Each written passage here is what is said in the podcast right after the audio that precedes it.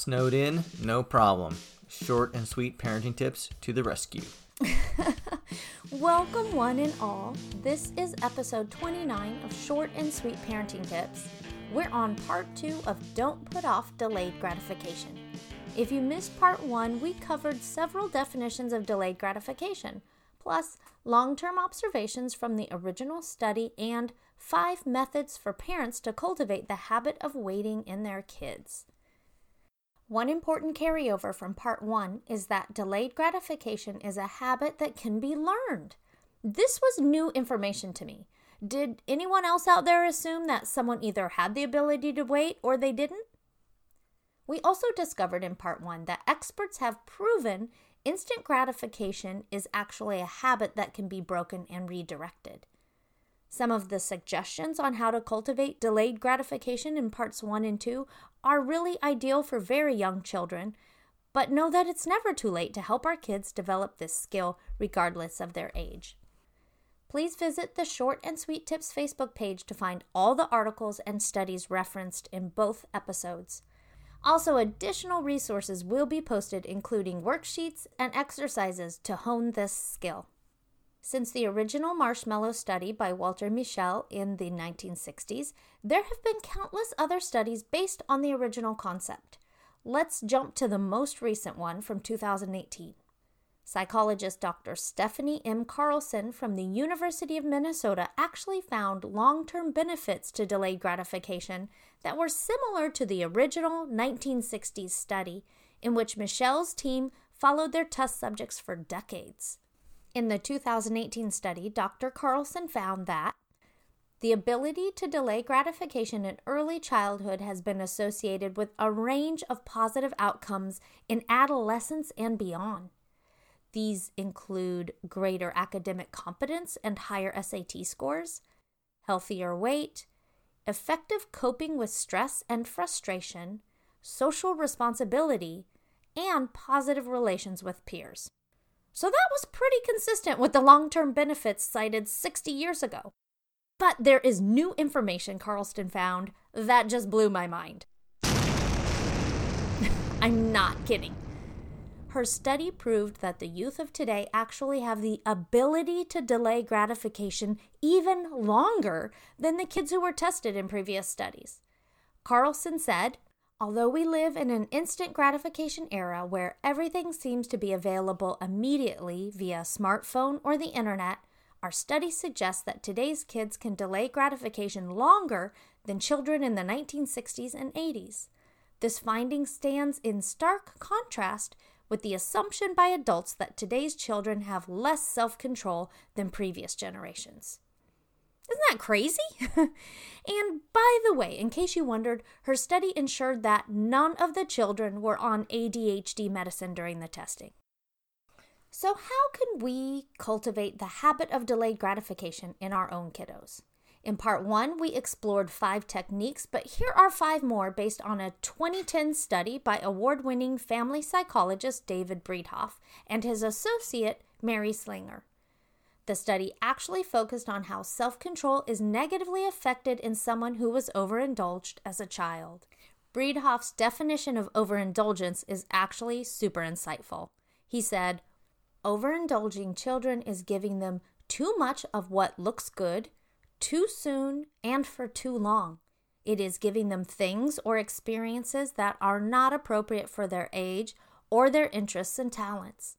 It is the process of giving things to children to meet the adult's needs, not the child's. wow, let's just sit here and let that definition sink in a little. Maybe we need to do an episode on overindulgence in the future, huh? Back to the study. Bredehoft actually summarized their research in a 2016 article called 10 Strategies to Teach Your Child Delayed Gratification. This article is the number one resource from this podcast series because it includes a wealth of suggestions for parents.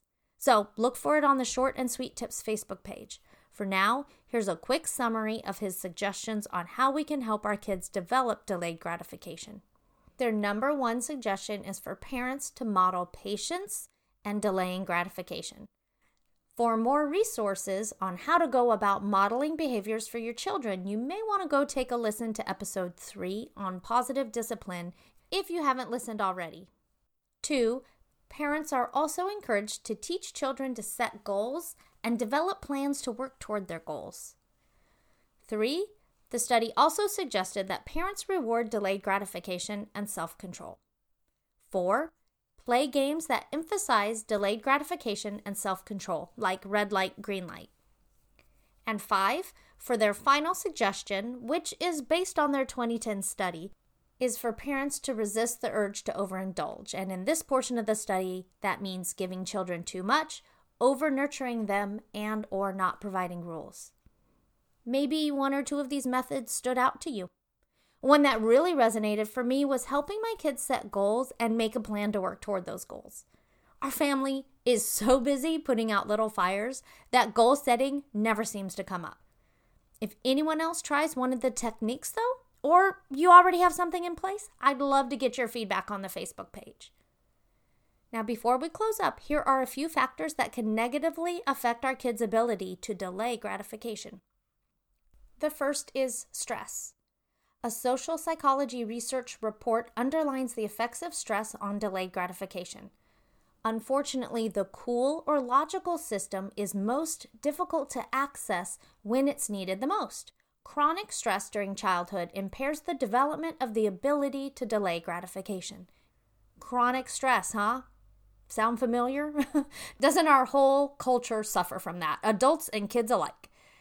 The research report actually referenced college freshmen as an example of how stress negatively impacts a student's ability to resist food and stay fit during their first year of college, or hypothetically speaking, during a pandemic. the second factor that hamstrings delayed gratification is when adults consistently go back on promises they've made. This comes from a 2013 study headed by Celeste Kidd from the psychology department at the University of California. She said that kids can be conditioned to ignore the motivation of delayed gratification if the adults in their life consistently go back on promises. They used the marshmallow test, but beforehand, every child was promised something non food related. With some of the kids, that promise was broken. So the children who did not receive the promised item actually chose not to wait for the marshmallow. Researchers found that these children didn't expect the waiting to be worth the effort because they didn't trust the adult. The other group, however, expected the researchers to keep their promises, so those children were much more likely to wait for their marshmallow. The key takeaway children who have consistently experienced broken promises from adults will have fewer delay capabilities. Before we wrap up, just a quick recap of Bredehoft's suggestions to cultivate delayed gratification in our kiddos.